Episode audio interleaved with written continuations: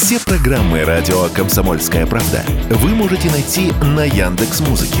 Ищите раздел вашей любимой передачи и подписывайтесь, чтобы не пропустить новый выпуск. Радио КП на Яндекс Музыке. Это удобно, просто и всегда интересно.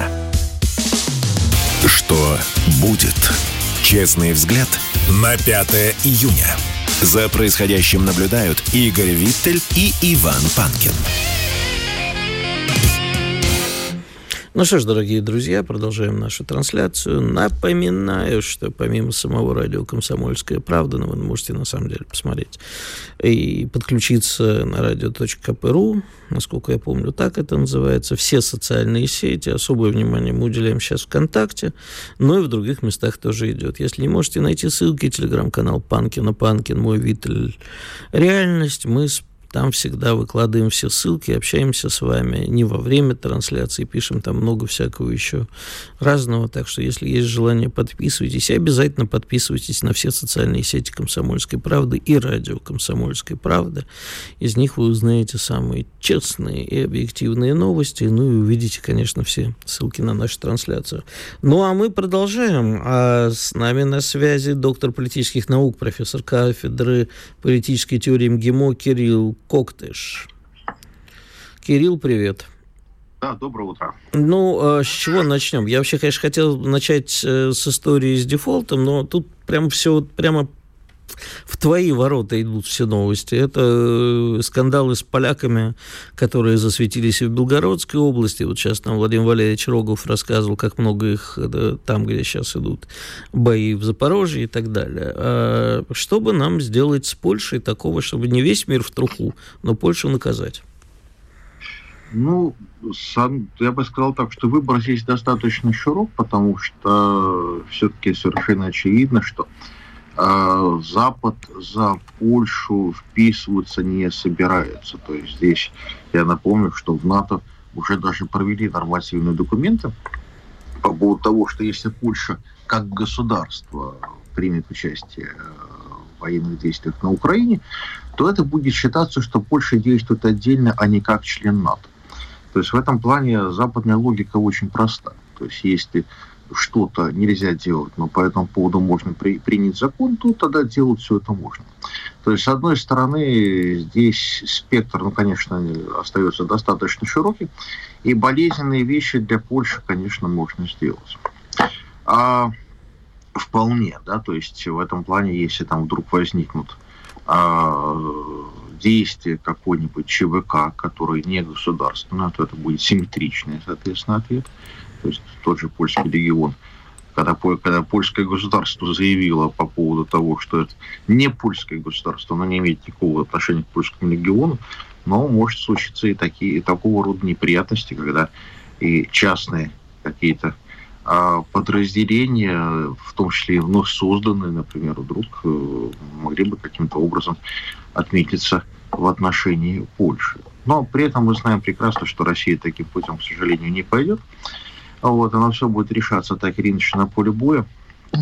Вот, интересно будет, а если появятся, опять же, польские пленные, да, то есть в этом плане, там они, я думаю, что они смогут рассказать достаточно много интересного. Я вот, да, призывал в прошлом э, кусочке нашего эфира именно к тому, что, по-моему, нам нужно брать как можно больше польских пленных и предъявлять их Польше. А, да, да, ну, не только предъявлять, там, я думаю, что они будут все-таки носителями какой-то информации, э, которая может представлять значимость, да, то есть понятно, что мы многое знаем, но вряд ли знаем все. Вот. Ну, и не говоря о том, что все-таки это участники стран НАТО, которых можно судить угу. на территории России, это достаточно хороший такой понятный аргумент которые Запад и Польша игнорировать просто не смогут.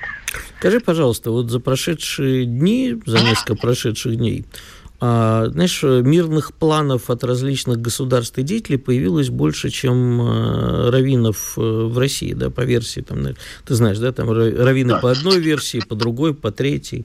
Тут уже кто только с мирным планом не выступил. И, э, и Индонезия даже вот э, выскочила с новым мирным планом. И даже непонятно сколько кандидатов в президенты США.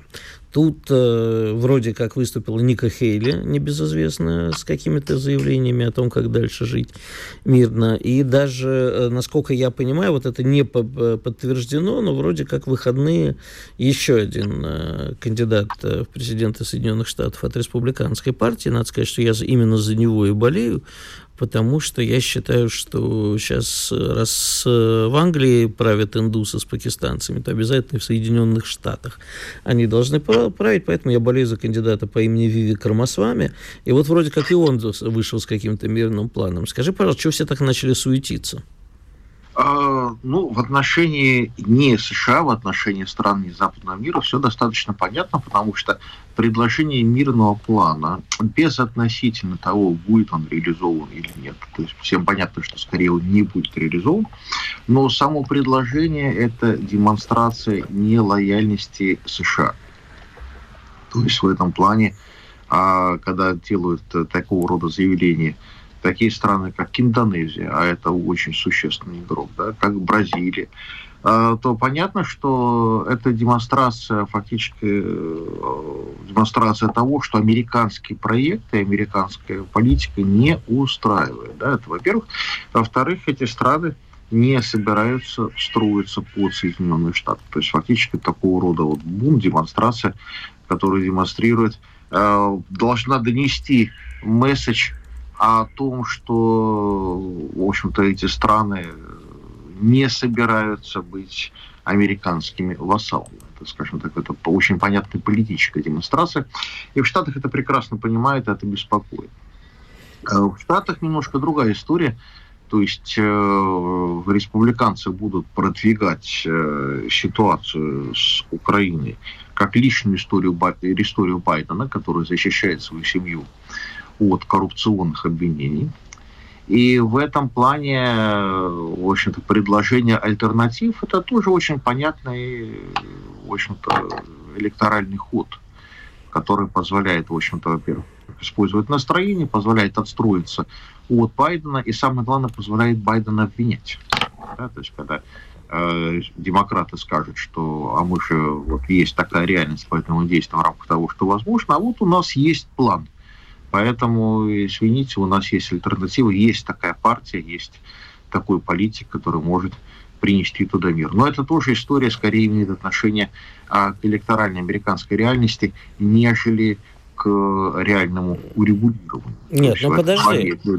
Вот я посмотрел, uh действительно, я просто решил себя перепроверить, действительно, ну его, наверное, не Вивек, а Вивек, надо, как бы, слушай, надо звать, Вивек Рамасвами. А он а, выступал в эфире ABC News и сказал, что Украина должна идти на большие уступки, ну или на большие уступки с Россией, чтобы положить конец конфликту. И сказал, что работа президента США стоит в том, чтобы заботиться о американских интересах, а угроза номер один для Америки – это э, китайско-российский союз. И вооружая Украину, мы подталкиваем э, Россию в объятия Китая.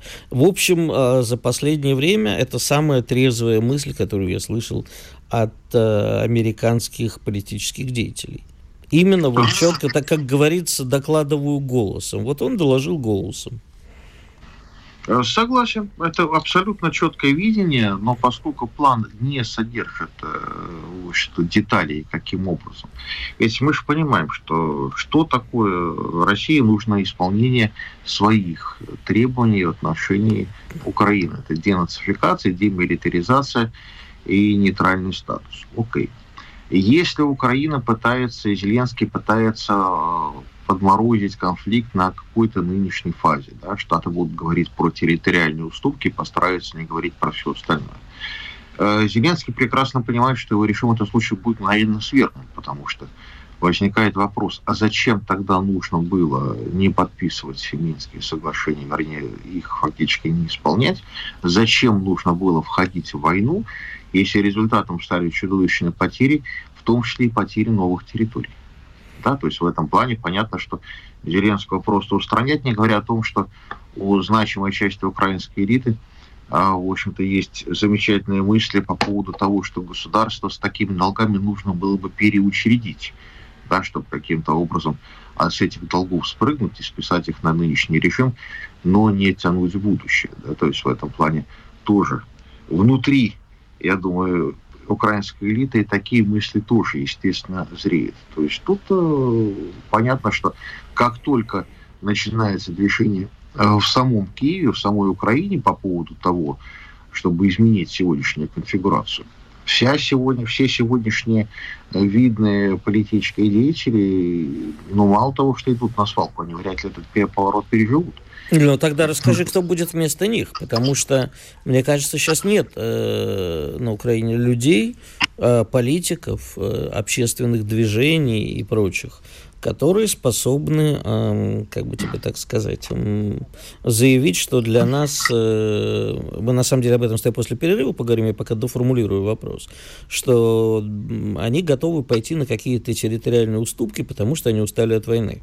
Таких людей, по-моему, просто нету. А в, о том, что на самом деле там происходит, мы с тобой продолжим говорить буквально через несколько минут после новостей и э, рекламной паузы, если ты не возражаешь.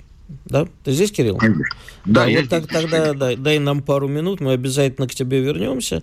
А вам, дорогие радиослушатели, хочу напомнить, что идут трансляции везде. Подписывайтесь, ставьте лайки. Можете присылать вопросы. Если у вас есть какие-то вопросы, я их обязательно Кириллу Евгеньевичу задам. И, в общем-то, и сам постараюсь ответить. Так что давайте прервемся сейчас на пару минут, ну, а потом вернемся в студию, продолжим нашу беседу с Кириллом Коктышем. Оставайтесь с нами, не переключайтесь. sportkp.ru О спорте, как о жизни. Что будет? Честный взгляд на 5 июня. За происходящим наблюдают Игорь Виттель и Иван Панкин. Ну что ж, мы опять в студии, действительно наблюдаем за происходящим. Сегодня, правда, наблюдаю один. Иван Панкин был сегодня в начале эфира с нами на связи по телефону из Белгородской области. Надеюсь, завтра будет уже со мной в студии, а мы общаемся с Кириллом Евгеньевичем Коктышем. А, Кирилл. Да. Да, так вот, если на Украине сейчас силы, которые готовы сказать, ну окей, давайте пойдем на какой-нибудь такой вот нейтральный вариант. То есть не просто сдадим все, а пойдем на нейтральный вариант. Индонезия, кстати же, что предлагает? В принципе, она, нас этот вариант не очень э, радует и интересует вообще, в принципе, но к нему можно и прислушиваться. Заморозка, э, при, под эгидой ООН проводятся новые референдумы, и вот так далее и тому подобное. То есть ни вашим, ни нашим. Мы на этот вариант, конечно, не пойдем, нам он не нужен. А вот для Украины это могло бы стать каким-то непозорным выходом из той ситуации, в которой она находится. Потому что все остальные выходы, про которые, в принципе, вслух не говорят, это вдруг под каким-то, не знаю, бредовым предлогом изменением устава ООН, э, ООН, извини, э, НАТО, принять Украину в НАТО или еще в какой-нибудь военный союз официально создать, усилив тем самым армию и наступательные возможности Украины.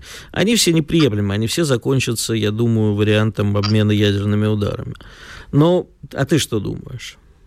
Но дело в том, что если смотреть с точки зрения Соединенных Штатов, то на самом деле они-то могут пойти на любой формат урегулирования, потому что главной американской цели, а это там релокация европейской промышленности, переход а, Европы на американские энергоносители, а, закупки Европой а, нового вооружения у американского ВПК. Все эти цели достигнуты. То есть в этом плане значимая часть американского истеблишмента говорит, что ну что, сыграли, благородный игрок э, не забирает последнее. Да? То есть мы уже здесь выиграли у Европы по максимуму, ну а и Украина, естественно, была поводом, пора переходить к другим более важным задачам. А если говорить же про Европейский фронт, про европейское направление, то тут как раз-таки у старой Европы есть очень понятный синдром игрока, который вот поставил последнее в рулетку и не готов, соответственно, поверить, что, в общем-то, оно все пролетело и ничего не получилось. Да? То есть в этом плане всегда хочется рискнуть и сыграть, и уверенность в том, что сейчас, сейчас, сейчас вот выпадет все так, как надо. Если же брать саму Украину, то, опять же, ситуация вот это урегулирование, то есть понятно, что о мире должен заговорить Зеленский, потому что тут есть хорошая никто не будет на себе брать такую ответственность. Как я уже говорил, что вхождение Украины в мирный договор – это коллапс режима, скорее всего, и военный переворот. Вот, но первым должен заявить об этом Зеленский, потому что есть принцип, а, кто завел осла на минарет, тот должен сводить его оттуда. Да? То есть есть такой, такая хорошая а, центральноазиатская поговорка.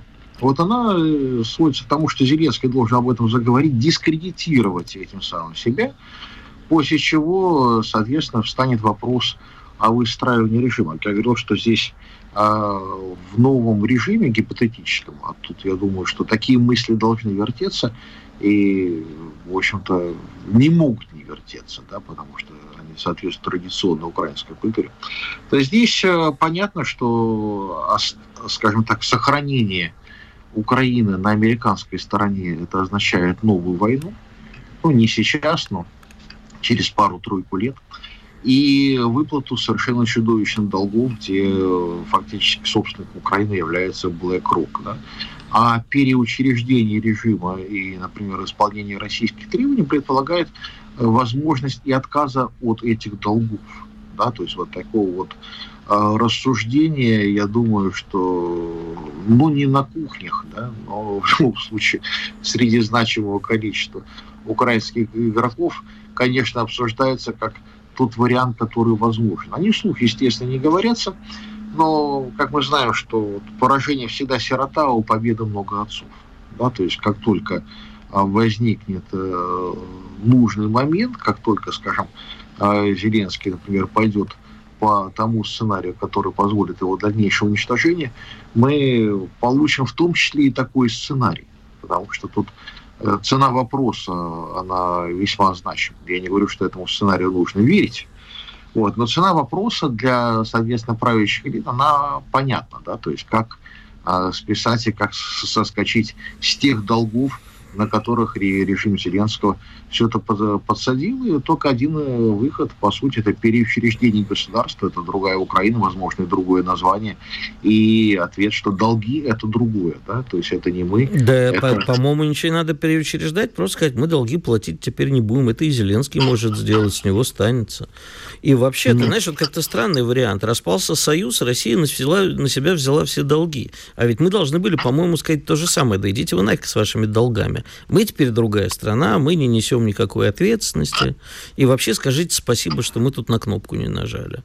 И разводиться надо было на таких условиях, как мне кажется. Надо было либо делить долги напополам, потому что Россия же признала даже и царские долги, в отношении которых э, Советский Союз ровно так и сказал, что мы теперь другое государство, ничего платить не будем. И на самом деле достаточно быстро, там через, если не ошибаюсь, лет 7-8, все нормализовалось, и с тем, что эти долги не будут выплачены, все как-то смирились и об этом договорились. А тебе вот... этом... Ага. Я просто хотел тебя спросить, вот сейчас такая популярная теория, что мир сейчас будет делиться на новые макрорегионы, не всегда связанные территориально, а они могут быть связаны идеологически, военными союзами и так далее. А вот как ты видишь, нашей с тобой любимой Восточной Европе могут, могут пере, пере, произойти в результате происходящего сейчас, а многие говорят, что это затянется очень надолго. А новые такие союзы, регионы и так далее. Скажем так, возможен ли некий союз таких э, наиболее рационально мыслящих государств, э, примыкающих отчасти к России, по крайней мере, не выступающих против? А, Дело в том, что Восточная Европа не знает срединного пути и всегда ищет, где лучше. То есть если Россия становится победителем, ведь на самом деле мы говорим о том, что вот сегодняшний мир в той либо иной форме сохранится, при этом мы же признаем, что э, ситуация с Украиной перешла давно в стадию, когда на кону стоит все. Да? То есть Европа в случае если выигрывает Россия, она теряет сегодняшнюю идентичность, причем теряет надолго, она превращается фактически в провинцию Соединенных Штатов, на которой Штаты не будут тратить деньги, то есть она перестанет быть центром притяжения. Так пойдет очень понятная утрата качества. Вот. Восточная Европа в этой ситуации будет вести себя точно так же, как вела в начале 90-х годах, только уже по отношению к России. Да, потому что БРИКС обгоняет по совокупному воловому продукту G7, в общем, обгоняет достаточно уверенно, эта динамика продолжится. И, собственно говоря, Евразийский центр притяжения станет э, более привлекательным, то есть он задаст тренд по поводу переориентации, да, тем более, что в Восточной, Восточной Европе проигрыш а на Украине будет хорошим поводом для того, чтобы делегитимировать их нынешнее правительство, в общем-то, и э, чтобы к власти пришли те же самые альтернативные силы. То есть в случае, неважно, сколько это будет длиться, то есть в этом плане, более того, если это будет а, конфликт продолжаться не слишком долго, но и не будет слишком быстро, вот эти вот мысли, эти концепты, они успеют вызреть, да, они уже будут более-менее осознанные. И в этом плане э, ситуация, что победитель получает все, а Восточная Европа показывается на кону. Да, то есть в случае, если э, Западу удастся реализовать свои планы, то мы понимаем прекрасно, что, в общем-то, планов сохранения субъектности России у Запада тоже нет. Скажи, то пожалуйста, есть... а как ты думаешь, насколько это все затянется? Ну, я думаю, что в пределах года вряд ли больше, честно да? говоря. Просто если посмотреть э, на общую динамику, ведь на самом деле э, речь всегда идет э, вот сегодняшней ситуации. Она будет идти не по поводу контроля территории, а по поводу нанесения поражения армии. То есть в этом плане Клаузевиц абсолютно прав. Что тот, кто, опять же, победил, а победившая армия получает бонусом территорию. Угу. То есть здесь э, ситуация, когда после военного поражения все посыпется, она, я бы сказал, не только вероятно, она привычна для Украины, если посмотреть на украинскую историю. То есть это, в общем-то, ситуация и руины, и Каивщины, и Петлюры. То есть в этом плане мы можем найти в украинской истории огромное количество и аналогов, и когнитивных схем, и поведенческих схем, как оно в этом случае реализуется. То есть здесь, э, в общем-то, я думаю, что вряд ли что-то новое за последнее время появилось. Скорее всего, это будут те же самые схемы, те же самые поведенческие схемы и повороты, как они были и 300-400 лет назад. Кирилл, на этом мы подошли к концу. Спасибо. Напомню, что с нами на связи был Кирилл Евгеньевич Коктыш, доктор политических наук, профессор кафедры политической теории МГИМО. Мы вернемся после большого перерыва, то есть я вернусь после большого перерыва. В большом перерыве буду отвечать на ваши вопросы в чате при нашей трансляции ВКонтакте. Уж простите, до Рутюба сегодня руки не дойдут. Теперь через несколько минут вернемся в студию. Радио «Комсомольская правда». Мы быстрее телеграм-каналов. Что будет? Честный взгляд на 5 июня. За происходящим наблюдают Игорь Виттель и Иван Панкин. Ну что ж, возвращаемся в студию. Я Игорь Виттель. А, продолжаем а, последние полчаса нашего сегодняшнего эфира. Много у нас сегодня было гостей. Присоединяется еще один. На связи с нами наш добрый старый друг Дмитрий Валерьянович Лекух, публицист, писатель, болельщик одной там неприятной команды. Здравствуй, Дима. Ну, привет, Игорь. Как э, рад слышать. Э, я тебя тоже взаимно. А скажи, пожалуйста, а вот э, мы с тобой собирались поговорить об одном, но тут я не могу тебя не спросить. Мы сегодня весь день так или иначе затрагиваем поляков. В Белгороде они, в Запорожье они.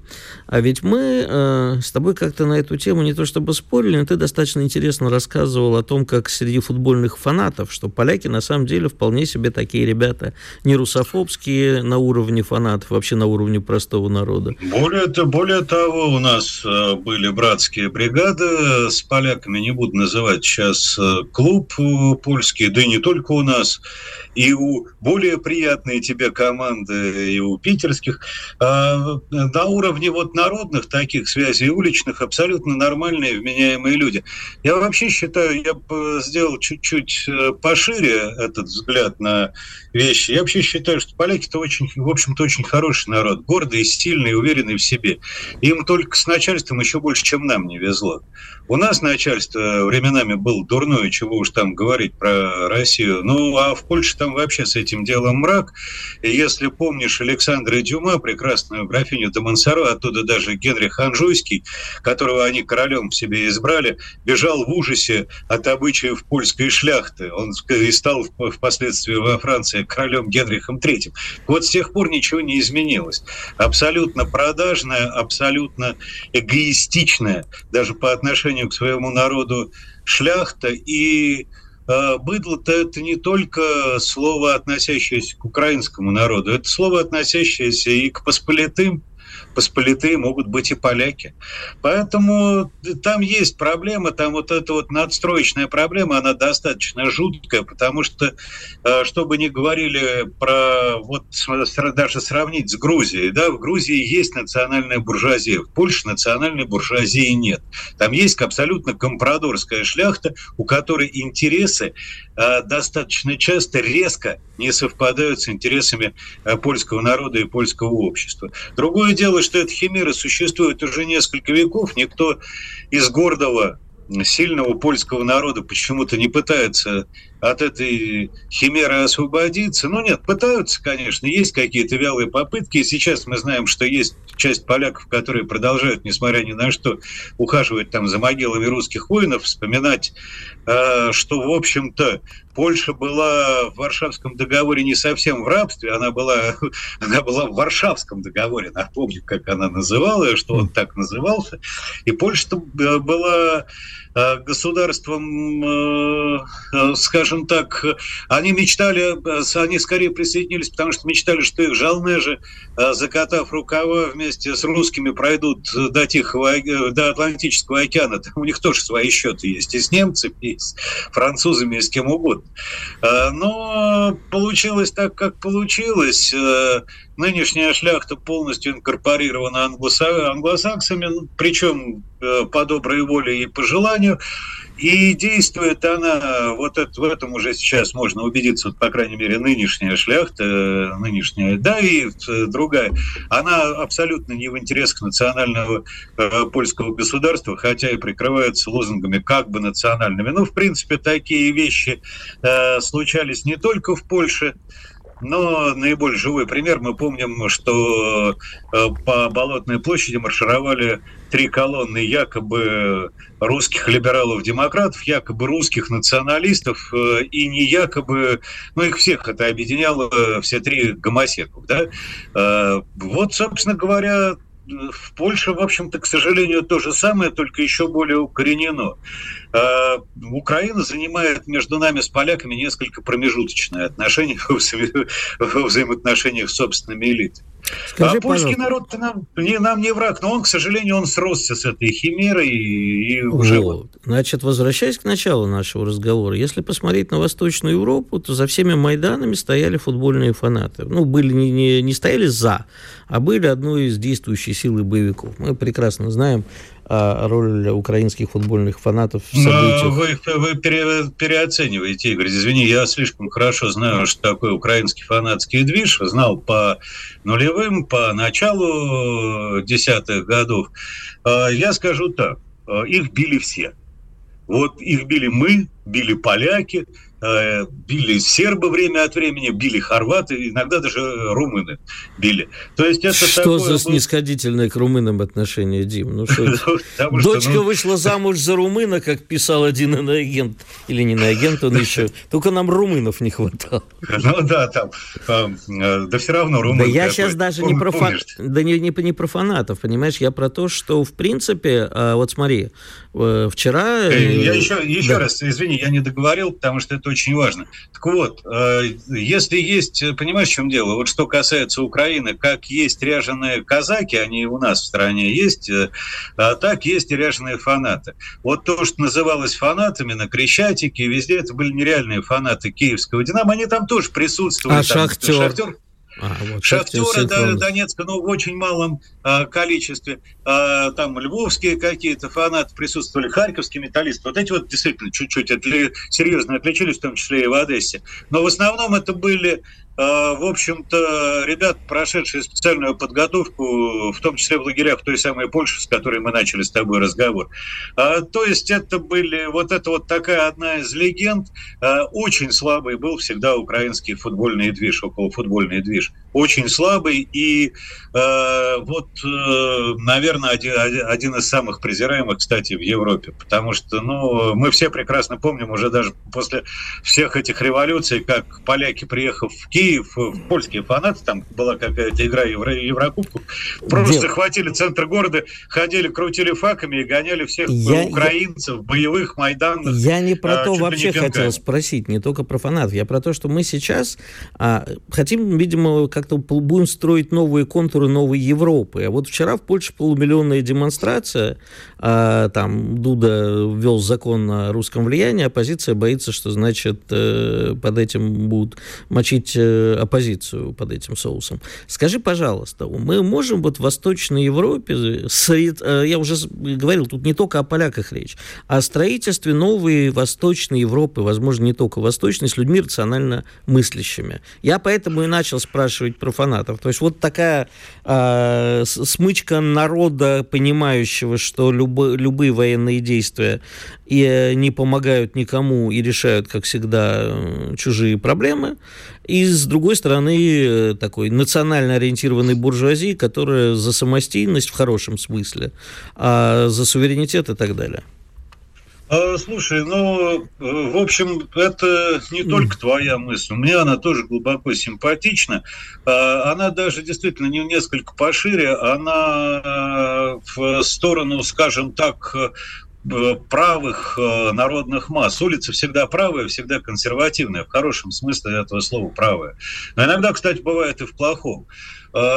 Наверное, да, но здесь надо помнить одно. Вот то, что мы строим, да, мы, вернее, строим, мы вряд ли это строим в Европе. К Европе мы сейчас и относимся скорее, ну, с понятной враждебностью. А по всему миру мы же это и строим. Мы же строим союзы национальных, национально ориентированных государств. Вместе с Китаем и вместе с Индией. Мы не хотим их делать, китайцев, похожими на русских, и упаси нас Бог. И китайцы, слава богу, нас не хотят делать похожими на китайцев. Я уже это... похож на китайца, мне можно. Ну, ты, ты вчера, видимо, хорошо время проводил. Нет, я всегда так. Вот. Э, поэтому здесь э, как раз это и есть наша цель. Вот всегда, когда... Это даже из примера из экономики. Я всегда дико смеялся, когда американцы с, с дикими опасениями говорили о том, что вот нефть и доллар может заменить нефть и юань. Но это, по крайней мере, смешно по двум причинам. Во-первых, потому что там объединение идет по несколько другим э, принципам. Это сейчас вот блистательно Венский, а вчера же закончившийся в Вене ОПЕК плюс доказал. Э, он идет, там объединение идет по принципу производителя-потребителя, а Китай все-таки потребитель. Это раз. Но два, это самим китайцам не нужно. Они смотрят на все косяки, которые повторили, которые сделали американцы со своей резервной валютой, и им эту радость повторять ну совсем не хочется. Их вполне устраивает э, юань как национальная валюта, и да, чуть, чуть наднациональная, но ни в коем случае не вот этот вот глобальный э, ненавидимый всеми сертификат, потому что по понятным причинам. Им это просто не нужно, они не собираются повторять те же самые ошибки, что повторяли американцы. И мы как раз, и китайцы, и мы, мы настроены на том, чтобы в этом мире было как можно больше центров силы. Да, может быть, даже с конфликтами между собой, с определенными.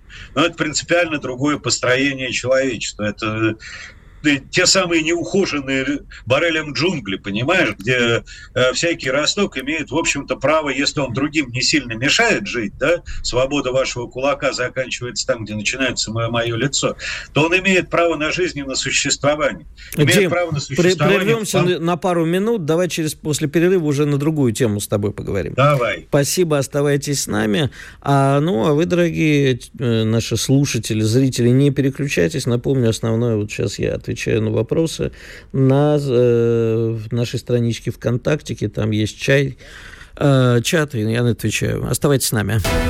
Радио «Комсомольская правда». Никаких фейков, только правда. Что будет? Честный взгляд на 5 июня. За происходящим наблюдают Игорь Виттель и Иван Панкин.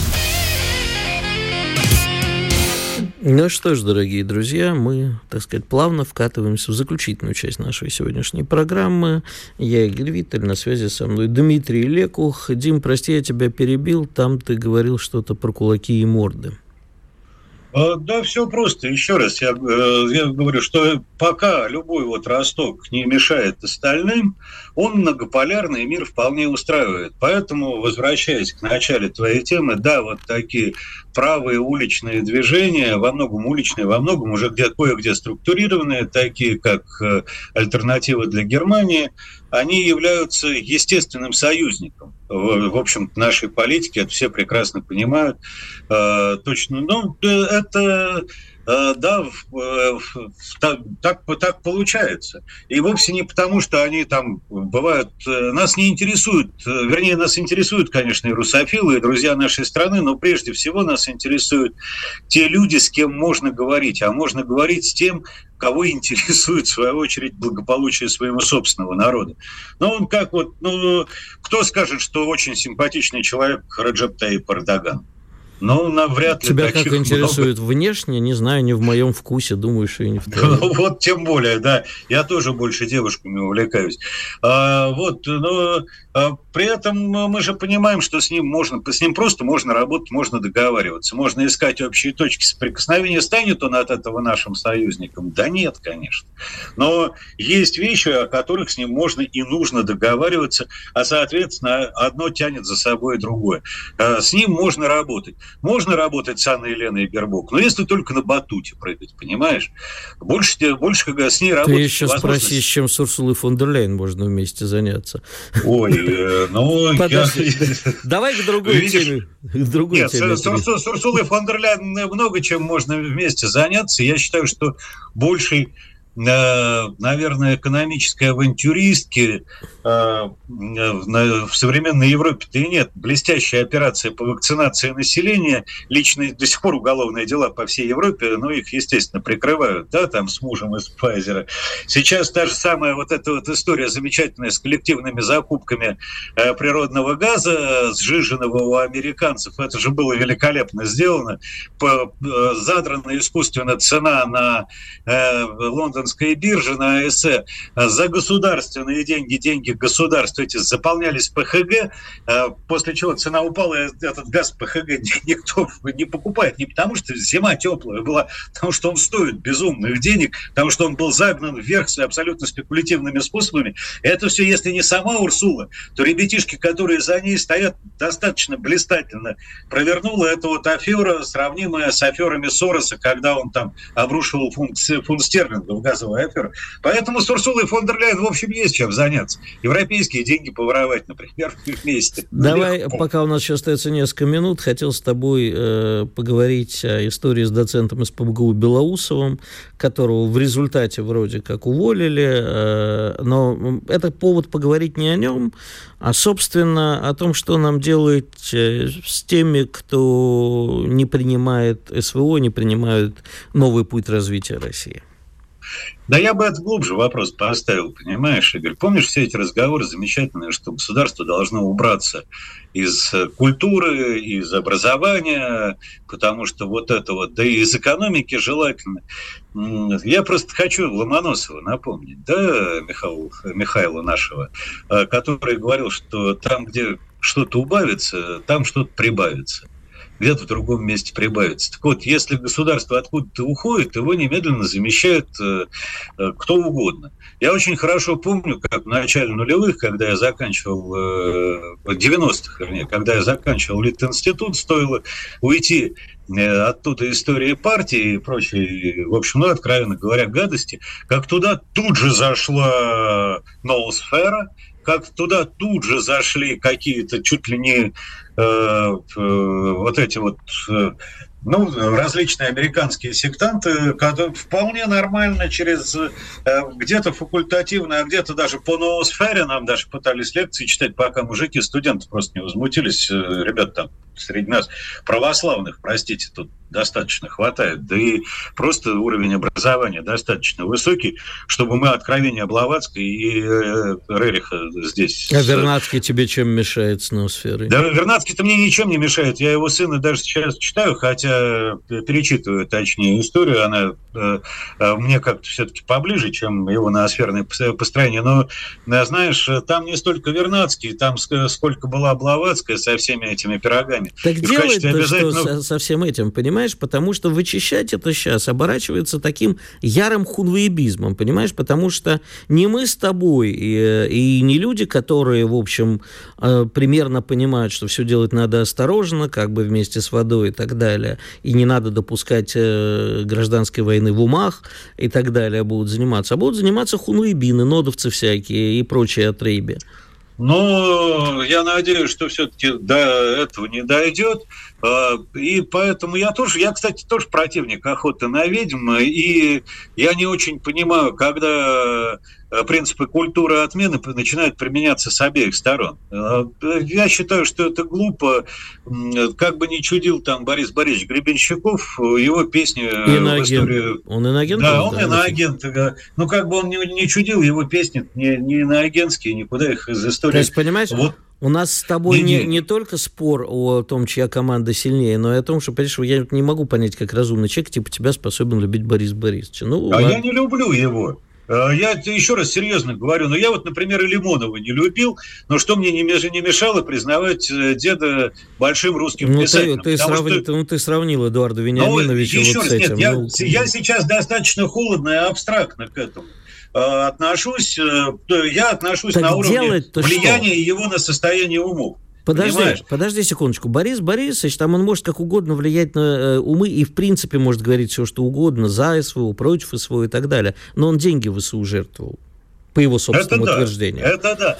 Но, опять-таки, э, я к тому, что автор э, и произведение вот знаешь, когда я перестал окончательно э, уважать э, Андрея Вадимовича Макаревича, например, да? То есть ты его уважал? Когда он, а, ну, не то чтобы уважал, но, господи, э, в детстве-то песни под по, портвейн поворот все, наверное, орали. Пить вредно, пить вредно, Макаревича слушать вредно, да. Да, продолжай, да, пожалуйста. Да, я, я согласен, тоже иноагент, кстати.